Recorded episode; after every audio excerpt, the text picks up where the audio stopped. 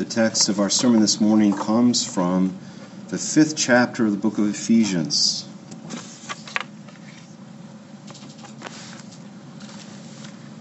Ephesians chapter 5 and the 28th verse. So ought men to love their wives as their own bodies. He that loveth his wife loveth himself.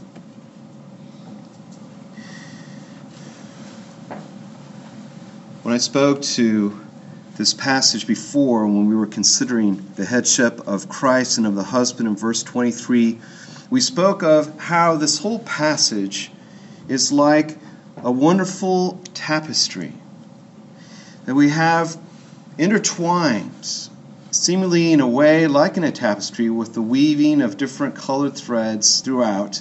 We have a going back and forth, constantly it seems, between speaking about the relationship between the husband and his wife and the relationship between Christ and his bride, the church. And so at times, it's almost a challenge just to keep up with which part of the tapestry we're looking at when we consider the verses of this passage. For example, in verse 32, after speaking about the husband and the wife, for we read in verse 31 For this cause shall a man leave his father and mother, and shall be joined unto his wife, and they two shall be one flesh. The apostle, immediately after that, in verse 32, says, This is a great mystery, but I speak concerning Christ and the church. So even though he was clearly just speaking about husband and wife, here the apostle is saying, Oh, but I'm speaking about Christ and the church. Not that he wasn't speaking about the husband and the wife, but the point is the Lord God was pleased in the instituting of the covenant of marriage to paint a picture, as it were, of the relationship between God and his people, and particularly between the Redeemer and the elect, Christ and his bride which he beautifies, as we see in this passage in verses 26 and 27. And so, though our text this morning comes from verse 28, where we read, So ought men to love their wives as their own bodies, he that loveth his wife loveth himself, we must not forget, as we consider this text, that it is within this tapestry we must not cut it out, as it were, and have this sampling of the cloth, the swatch, but we must keep it where it is intact within the larger, marvelous tapestry that we see here in the Word of God, if we are to properly understand it. And so, what that means is, as we look at this, these words, so ought men to love their wives as their own bodies, we can't help but to think about the union not only between the husband and the wife, but again between Christ and the church. And so, with this in mind, I'd like to consider just two heads this morning for the sermon. And I'm just basing these heads on these two phrases in our text in verse 28. First head is what is meant here when the apostle says, So ought men to love their wives as their own bodies. What does it mean that they should love as they love their own bodies? Secondly, as we read in the verse, he that loveth his wife loveth himself. What does that mean? That the husband, as he loves his wife, is actually but loving himself. That's what the scripture is teaching us. And so, to the first head So ought men to love their wives as their own bodies. You see, this language, where we read that a wife is like the husband's own body, again, we cannot escape from this notion that we see throughout the passage that we're really talking about this union between the husband and the wife, and Christ and his bride. Even so, in just a couple verses after our own text, we see the apostle as he is borne along by the Holy Spirit, as we read in Peter, refer to the scripture in Genesis. And though the text in verse 31 is an obvious uh, allusion to Genesis chapter 2, 24, I would suggest that verse 30 also is an allusion to that passage in Genesis. For we read in Ephesians here in verse 30 that we are members of his body, of his flesh, and of his bones. Now, here again in this tapestry, we've just spoke of Christ in the church, as we see in verse 29, even as the Lord nourishes and cherishes the church. And then it goes on in verse 30 to say, For we are members of his body, of his flesh, and of his bones. Is this not an allusion to that poetical praise that Adam speaks when the Lord God brings the woman, Eve, unto him? In Genesis chapter 2, verse 23, we read, And Adam said, this is now bone of my bones and flesh of my flesh. When we read that text, we must keep in mind that Adam here is praising the Lord God, that this is an expression of praise for the good gift that the Lord provided to Adam. For as we read earlier in the passage in Genesis, the Lord God Himself said, It is not good for man to be alone. It is not good. There is something lacking, there's something that's not complete. Even in a pristine environment, even in the Garden of Eden, there was something amiss, as it were. There was something not quite right. There's something that wasn't yet fully satisfied. What was that? It was that Adam, though he was perfectly sinless, and let's not forget that, in his state of innocency, this was spoken of in respect to Adam. Though he was perfectly innocent, though he was in a perfect, perfectly pleasant garden of Eden, he was lonely. That's what it says. That's what God says. He says, It's not good for man to be alone. I will give him an helper that's suitable to him or meet for him. And so the Lord shows Adam all the animals that he created. And using this very same language, we read at the end of verse 20 in Genesis chapter 2 Among all the animal kingdom, there was not found an help suitable or meet for Adam. You see, it's as if the Lord God was showing Adam how, first, that there was this need, this loneliness but that it could not be met by any other than by the woman that he was about to create. And so, indeed, right after the Lord teaches Adam, as he names all the animals, that he can't find anyone that's suitable for him, immediately after that is when we read in verse 21 And the Lord God caused a deep sleep to fall upon Adam, and he slept and he, that is the Lord God, took one of his ribs, one of Adam's ribs, and closed up the flesh instead thereof. Like at that place, the Lord God closed up the flesh. And the rib which the Lord God had taken from the man made he a woman. And so, again, when we come to verse 23, don't think that Adam is just saying something academic, something matter of fact. Oh, I see, this is now bone of my bones and flesh of my flesh. No, he is exuberant. This is, as I say, these are words of praise unto the Lord.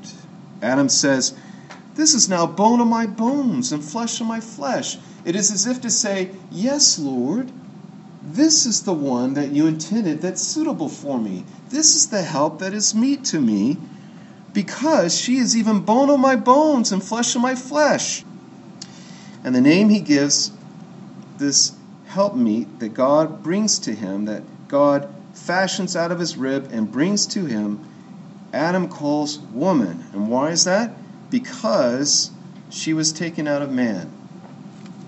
So, even that, we should understand the context of his praise. This is so wonderful, Lord. She is bone of my bones and flesh of my flesh. Therefore, I'm going to call her woman. That is to say, this is in the spirit of my praise. This is based upon the thought of my praise. I'll call her woman. Praise be to the Lord God. I'll call her woman because she was taken out of man. See, that's that's the sense of it.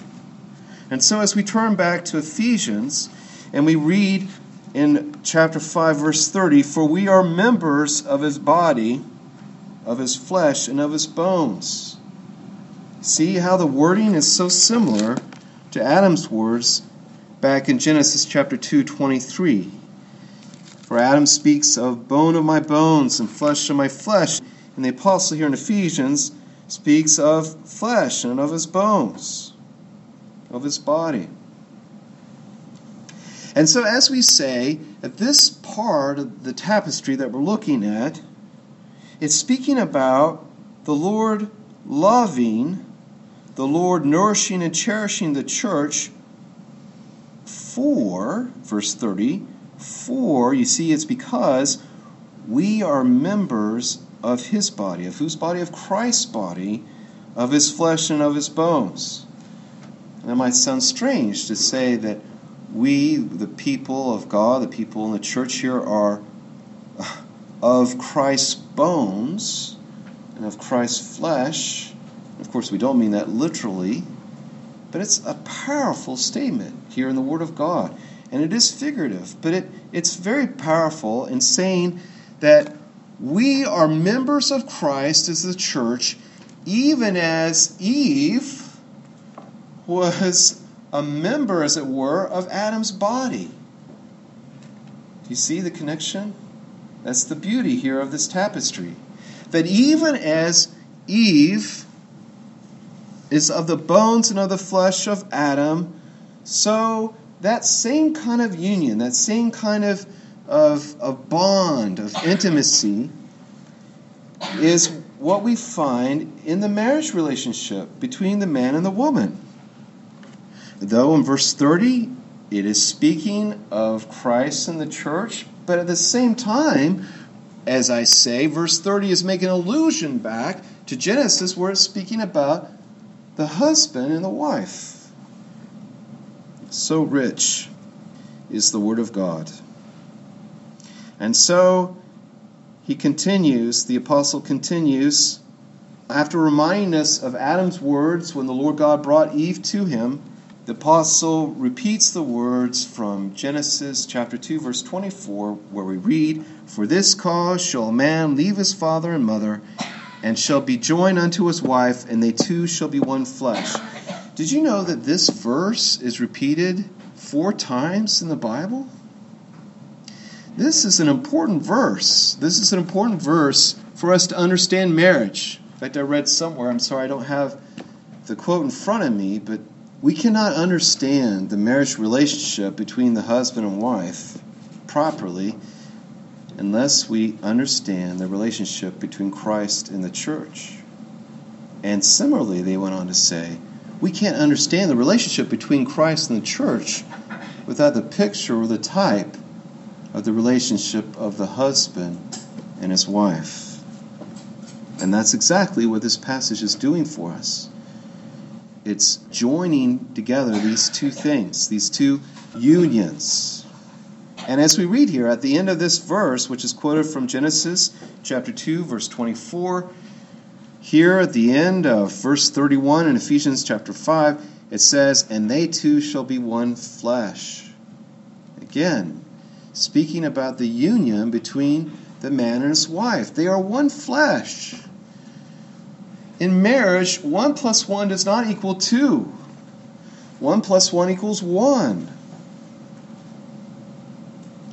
The two shall be one flesh. And as Christ says in the Gospels at another place, let not man put asunder or separate or divide or cut into two what God has joined together. That's what happens in marriage. The two, the man and the woman, become one flesh. Again, just like Adam and Eve. Just as Eve was taken from the rib of Adam, so now she is bone of his bones and flesh of his flesh. And that's what happens even today when a couple is married. They become one flesh, as if they are of each other's bones and of each other's flesh. Such is this intimacy, this, this deep bond that occurs in marriage. And so it should not puzzle us then when we hear of people who are miserable in their experience of divorce. Because a divorce is like a ripping apart, a severing, like as if there's a, now a jagged edge on both sides, because by force, this, this one flesh, this one flesh that God has joined together in divorce is now torn raggedly. And so, we're not surprised as well to read in Malachi that God hates divorce. And we should not be surprised that divorce brings such great misery.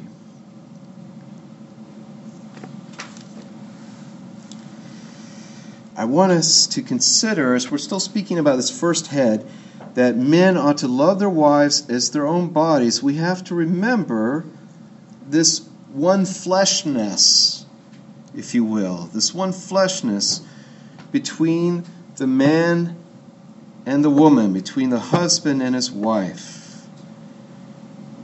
And that is the backdrop to this idea here in our text that the husband is to love his wife as his own body because they are one flesh. We can also speak to it in this sense, the same sense that we had spoken of before from verse 23, in the sense of the headship. That the husband is the head of the wife. Headship, as I said before, is really such a profound concept in the Bible. And so here, when it says that the husband is the head of the wife in verse 23, it's a picture for us of the human body, where the man is the head and the wife is the rest of the body. And again, this should make us think, does it not, immediately of the same metaphor being used for Christ and his body.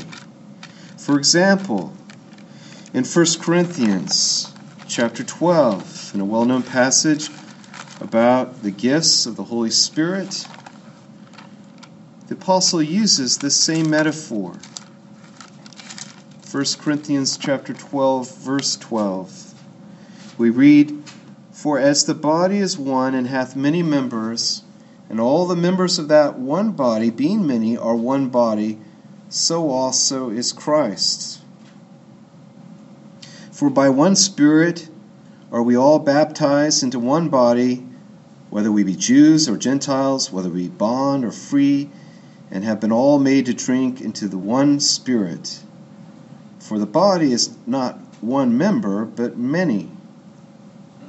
And we read of Christ back in our passage in Ephesians, in verse 23, that Christ is the head of the church.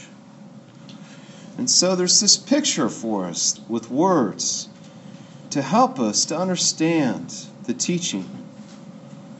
Christ, in his relationship to the church, is like the head in its relationship to all the members of his body. In the same way, though, the scripture is speaking of the husband and his wife. The husband is like the head of a body, and the wife are all the members of his body. There's another place I want to look at in this connection in Colossians chapter 2 verse 19. It uses the same metaphor. Colossians 2 verse 19. And not holding the head from which all the body by joints and bands, having nourishment ministered and knit together, increaseth with the increase of God.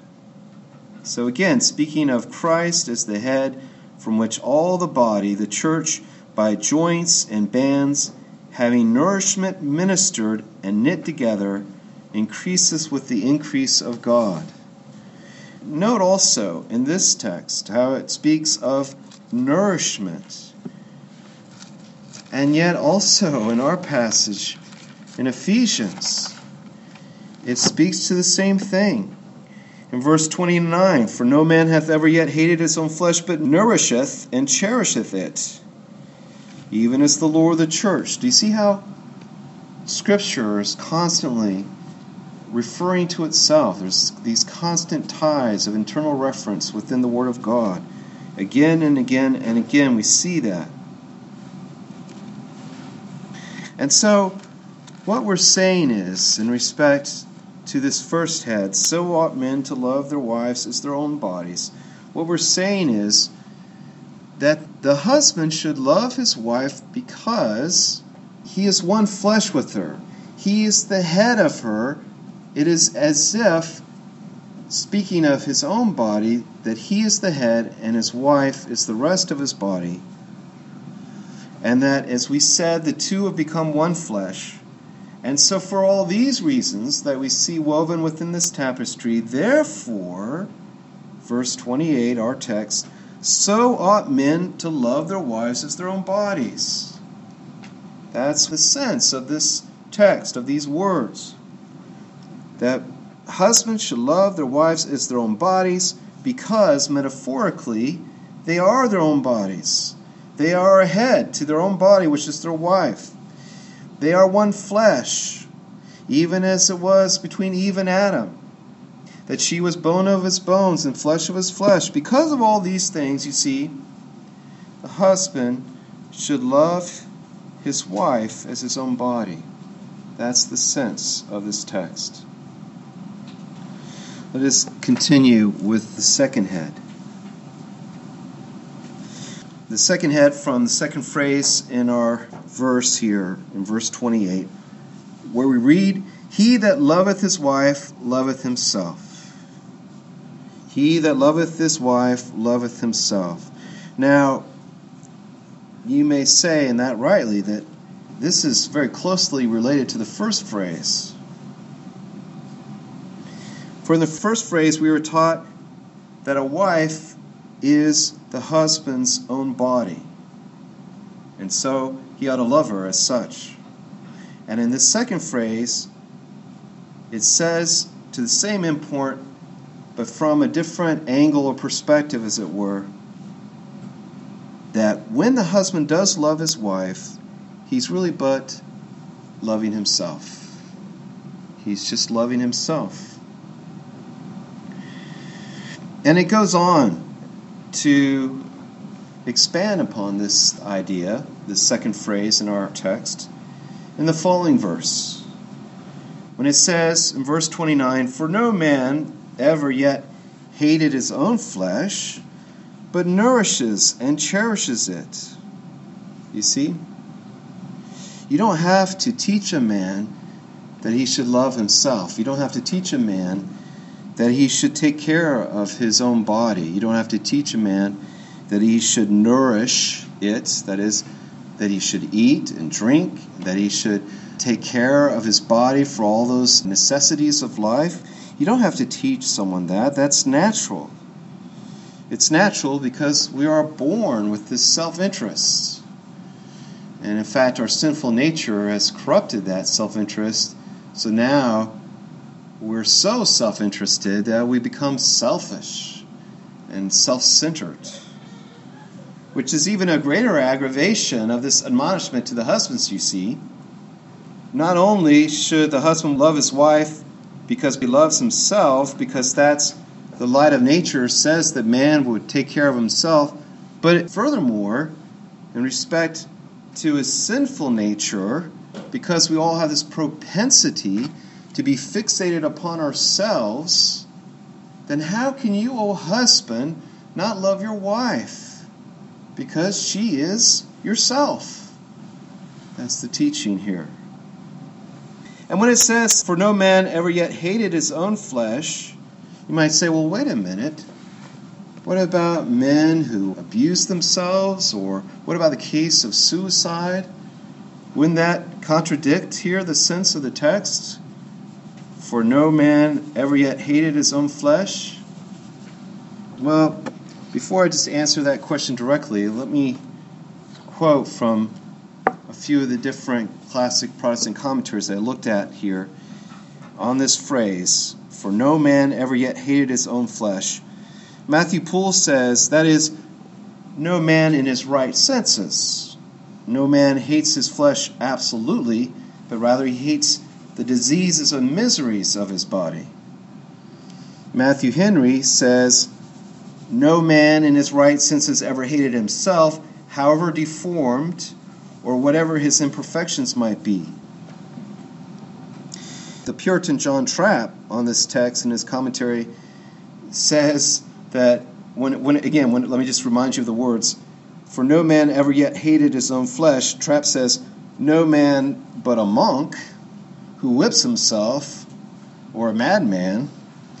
And the Westminster annotations say also something similar. They say, that is, no man in his right wits wrongeth his own body though sometimes madmen tear their own flesh, and others, out of erroneous religion, either cut their flesh or flay it off, as the ancient heretics did, and the popish monks and friars, as they do at this day.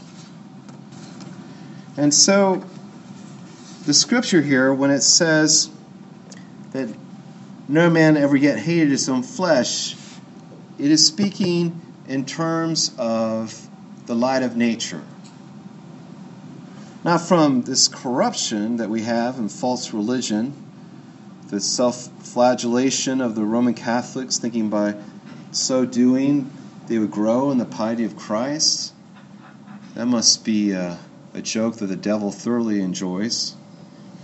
But in respect to the light of nature, it's natural for us to take care of ourselves. It's natural for us when we are hungry that we seek out food to eat, that when we're thirsty, we seek out something to drink. That's the nourishing. The text goes on to say, and cherishes it. It's natural for us to cherish ourselves, right? You know, it's a misunderstanding that we hear of when people speak of self esteem and they say something like, well, if we are to be healthy as individuals, we need to learn to love ourselves. We need to learn to love ourselves better. In fact, they go on to say, in respect to the commandment of God to love the Lord God and to love your neighbor as yourself, they say, oh, well, you see, in order for us to properly love our neighbor and to love God, we must first learn to love ourselves. But that's not the teaching of that text. Let's take a look at it in Luke chapter 10. And this same uh, saying of our Lord is, is repeated in the other Gospels, but in the interest of time, let's just look here in, in the Gospel of Luke in chapter 10. I'll start in verse 25. And behold, a certain lawyer stood up and tempted him, that is, tempted Christ, saying, Master, what shall I do to inherit eternal life? He, that is the Lord, said unto him, What is written in the law? How readest thou? And he, that is the lawyer, answering, said, Thou shalt love the Lord thy God with all thy heart, and with all thy soul, and with all thy strength, and with all thy mind, and thy neighbor as thyself. And Jesus replies, in verse 28 we read, Thou hast answered right, do this, and you shall live. And then it goes on to a discussion about what is meant by the term neighbor. But Jesus is basically answering the question what is the greatest commandments. And so, first, it is to love the Lord God first and foremost with all of who you are your heart, your soul, your mind, your strength, and then your neighbor as yourself. And so, as I said, some people say, oh, I see. We are to love God, we're to love our neighbor, and we're to love ourselves. So, since loving ourselves is the foundation by which we can love the others, by which we can love God and neighbor, we must work on loving ourselves.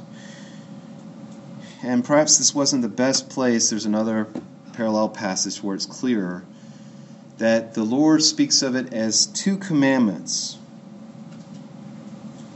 It's two commandments, not three. The commandment is to love God, to love your neighbor. It's not to love God, love your neighbor, and love yourself. It's not three commandments, it's only two. The phrase, as thyself, is a way of explaining how, in what manner, we should love our neighbor, the second commandment. The Lord is not teaching us that we need to learn to love ourselves in order to love our neighbor and to love God.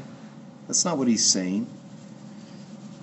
He says that we should love God, we should love our neighbor as we are already in a habit of and a propensity to love ourselves. That's what he's saying. He's saying, take your self interest, take your self centeredness, take this fixation you have on yourself, on your own cares, how to provide for yourself, to nourish yourself, how you delight in yourself, you cherish yourself. If you can just take a little bit of this self love that you're so bent to and turn it from inside out and redirect it to your neighbor, then you'll begin to be loving your neighbor as you should. That's the sense of these words. Not that we need to work on loving ourselves, we need to work on our self esteem. What is a good self esteem anyway? This is a remedy spoken in psychology for people who supposedly have a bad self esteem. What is a bad self esteem? But a disappointed pride. Bad self esteem is an esteem of yourself in which you're not as high and mighty as you think you should be. That's what low self esteem is. So the remedy is not to love yourself more because the problem is you love yourself too much already. The problem is, is that we just think about ourselves. That's our natural tendency. We don't think about our neighbors. We don't think about others, what others need. We don't care about others, we care about ourselves. That's our natural inclination. We have the same idea spoken of in uh, Philippians. Philippians chapter 2. Philippians chapter 2 and verse 21. And let me, uh, starting in verse 19, this is about the Apostle Paul's commendation of Timothy. He says in verse 19, But I trust in the Lord Jesus to send Timothy shortly unto you, that I also may be of good comfort when I know your state. For I have no man like minded who will naturally care for your state. See, Timothy, he's commending him as being unique in caring for others. And then he goes on to say in verse 21 For all seek their own, not the things which are Jesus Christ's. That's our propensity, that's our natural inclination. Not only the self interest in the light of nature, but also our selfishness and self centeredness in light of our sin and our sinful corruption. That's our propensity. Our propensity is not that we don't love ourselves enough. Our propensity, as we read here, is that we all seek our own. We all seek our own interests. We don't put the interests of others ahead of ourselves. That reminds me of another verse in Romans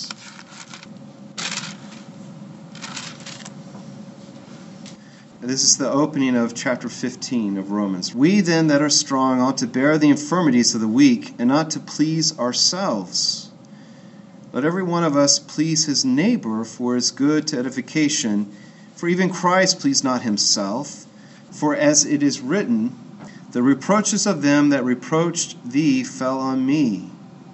You see? This is an exhortation from the apostle that we ought to bear with the weaknesses of the weak. We should not just please ourselves. That's what it says here in the Bible. We should not just please ourselves, but let every one of us please his neighbor for his good to edification. See, that's that's contrary to our sinful corruption. That's contrary to our natural inclinations, our natural inclinations in respect to our sinful nature. Because we want to please ourselves. We naturally don't want to please others. But no, the apostle says that we should bear with the infirmities of the weak, and not to please ourselves, but that we should please our neighbor for his good, even that he may be edified.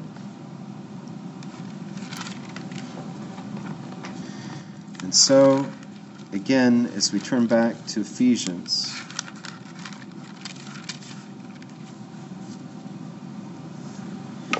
no man ever yet hated his own flesh because it's not natural. We will find a way to take care of ourselves at all costs. Look out for number one. That's our inclination. We will nourish ourselves and we will cherish ourselves. What does that mean, to cherish ourselves? Means that we will think better of ourselves than of others, that we will delight in ourselves, that we will think only good things of ourselves, that we'll be quick to defend ourselves. If someone wrongs us, we'll be quick to speak up and say, No, you're wrong. I'm in the right. What I'm saying is the truth, and I'm a good person. You wrong me by saying this. That's our inclination. We're quick to defend ourselves because we cherish ourselves, we delight in ourselves. No man ever yet hated his own flesh. But again, someone might say, but you haven't answered the question. What about the case of suicide? well, I tell you that the murderous act of suicide is the ultimate act of selfishness and self centeredness. And so, granted, in a perverse way, but nonetheless, the person who kills himself is necessarily doing it because they think that is the greatest good that they can pursue. That's why they kill themselves. If they didn't think that suicide was the best thing for themselves, then they wouldn't do it. It's that simple. Someone who kills himself thinks that there's something better, that, that anything would be better than to continue in their present existence. And so they kill themselves. It's a very selfish thing. Apart from the great weight of the sinfulness, when God says, Thou shalt not kill, it includes killing ourselves, not just killing others. It includes not just harming others, but doing injury to ourselves. That's forbidden by the sixth commandment. It's a heinous, heinous sin with great aggravations that follow it and great misery. Not only for the person that kills himself, but for his family, his loved ones, his friends. It's a, it's a horrible act, it's a horrible thing to do someone who does that does it because they think that would be the best thing for themselves. That's what would be in their best interest, and that's why they do it. I tell you, again, that's our human nature. In fact, I apply it in this way in respect to sin. Why do we keep going back to the same old sins and we can speak of the idolatry of our hearts? That there's an idol that we're serving in our lives that we haven't let go of and we don't fully understand it. We don't see it for what it is, otherwise, we'd be horrified by it. But why is it that we keep going back to the same sins? In Hebrews, it speaks of the besetting sin. The Puritans took up that expression and talked about the besetting sin, that sin in your life that that seems to be the most prevalent sin, the most dominant sin in your life. That's the besetting sin. That's the idol of your heart, the chief idol. There, there are several idols, but that's the chief idol of your heart. Why is it that we keep doing that again and again? It's because in our heart of hearts, in our atheistic hearts, we believe that in committing that sin again, that's what's going to be for the greater good in our lives. That that's what will be the best thing for us. And that's why we do it.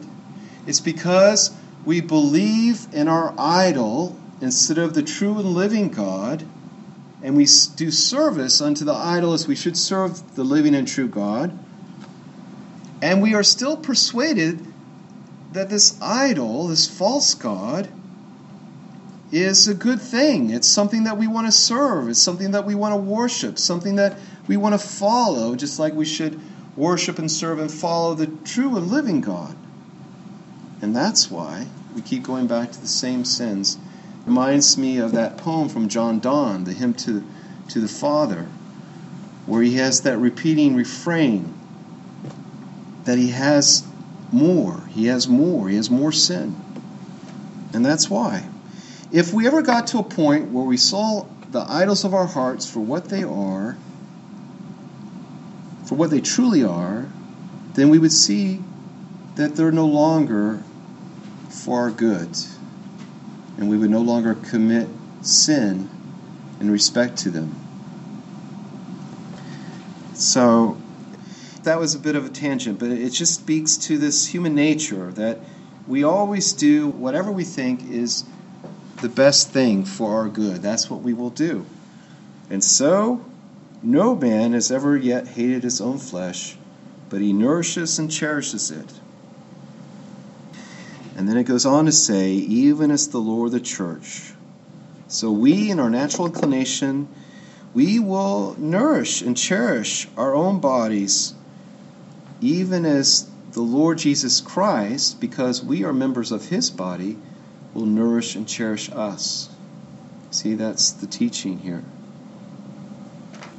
And so let me just close with some application from our texts and from this passage. Well, the immediate and obvious application is that if we could but, again, if we could but turn what's inward outward, if we could turn that self love that we naturally have for ourselves and be concerned more with the nourishing and the cherishing of our wives instead of ourselves, then by doing that, our love for our wives would look like the love of Christ for the church. And that is the exhortation from the apostle here in this passage. As we read again in verse 25 Husbands, love your wives, even as Christ also loved the church and gave himself for it. And as Calvin says in his commentary on our verse in verse 28, that every man by his very nature loves himself, but no man can love himself without loving his wife. Therefore, the man who does not love his wife is a monster. Calvin says he is a monster. For it would be a monstrous thing as a man not to take care of some member of his body, right? You know, if you were in an accident and you lost an appendage of your body, and you didn't care about it, wouldn't that be monstrous?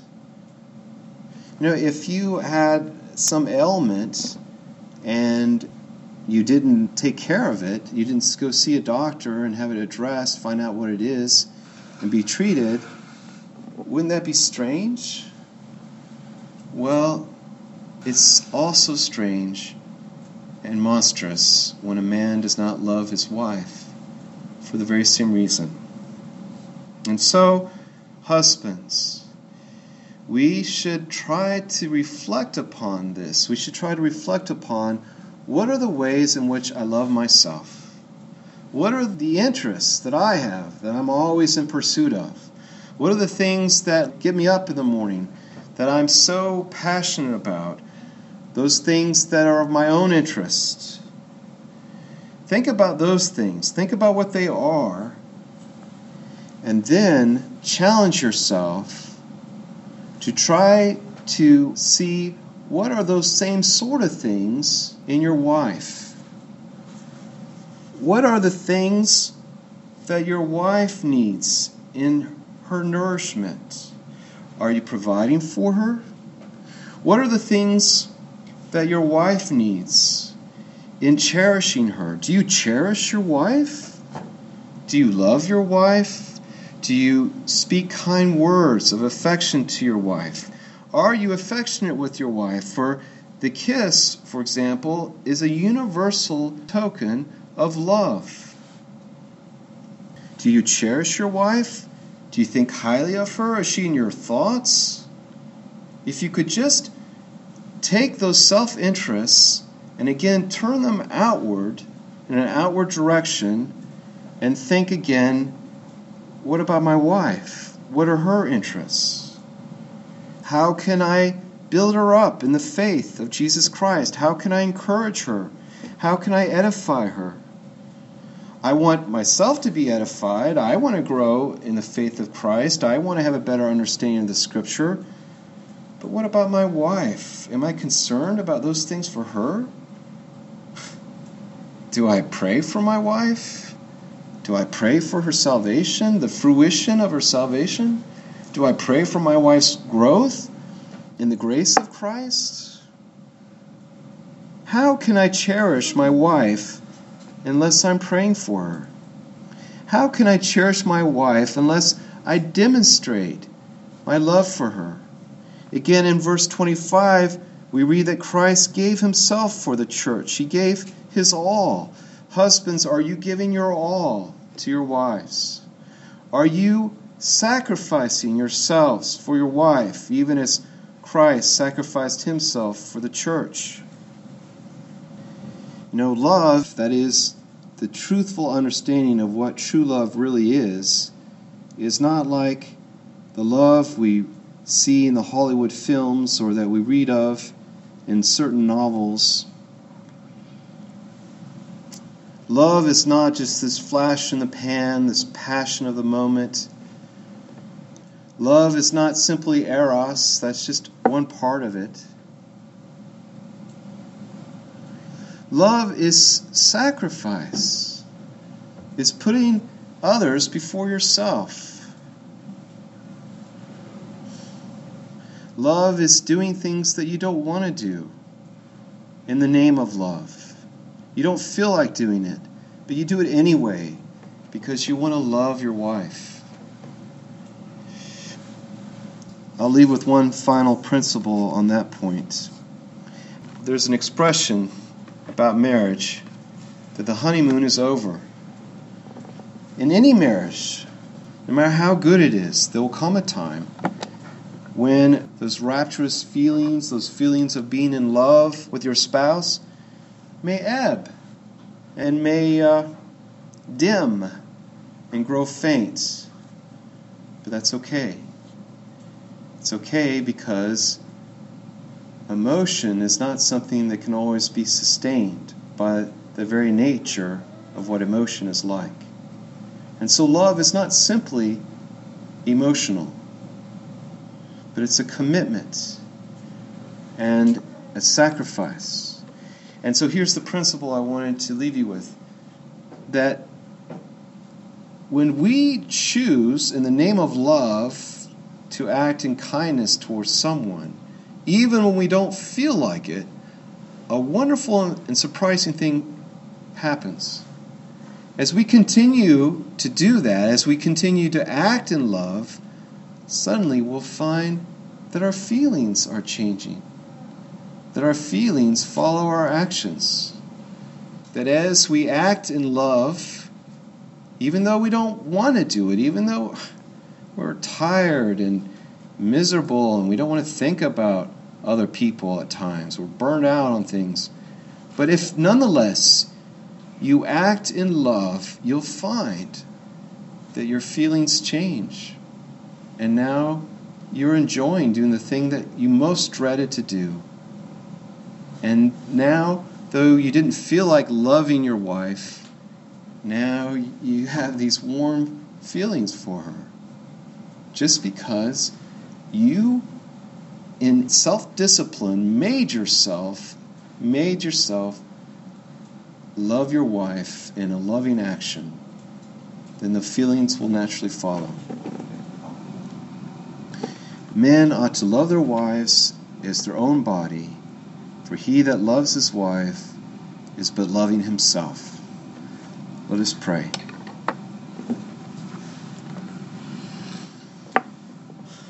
O great eternal God and heavenly Father, we do confess that we are unworthy of these things, that these things are above us, that in ourselves it's not according to our nature, especially as sinners, to love one another. And even though we are to love our neighbor, how much more are we to love our wives because they are one flesh with us? And yet, O oh Lord, we cannot even do that. We cannot even do what is natural in loving ourselves, that is, to love our wives, because of our own propensity to self centeredness and selfishness and sin. O oh God, then, we plead for your Holy Spirit to be with us as we as men love our wives because it's not anything that we can do in and of ourselves. As Christ said that without Him we can do no good thing. We certainly can't then do that good of loving our wives as ourselves or loving our wives as Christ loved the church. How immeasurable is that love of Christ! And yet we are to love our wives in the same fashion. O oh God, have pity upon us. We are miserable sinners, but we pray, be glorified in our lives, even that by the grace of Jesus Christ, more and more we may love better, we may love more and more our wives. Hear us now, for we do pray in the name of that bridegroom the groom of all grooms, the Lord Jesus Christ. Amen.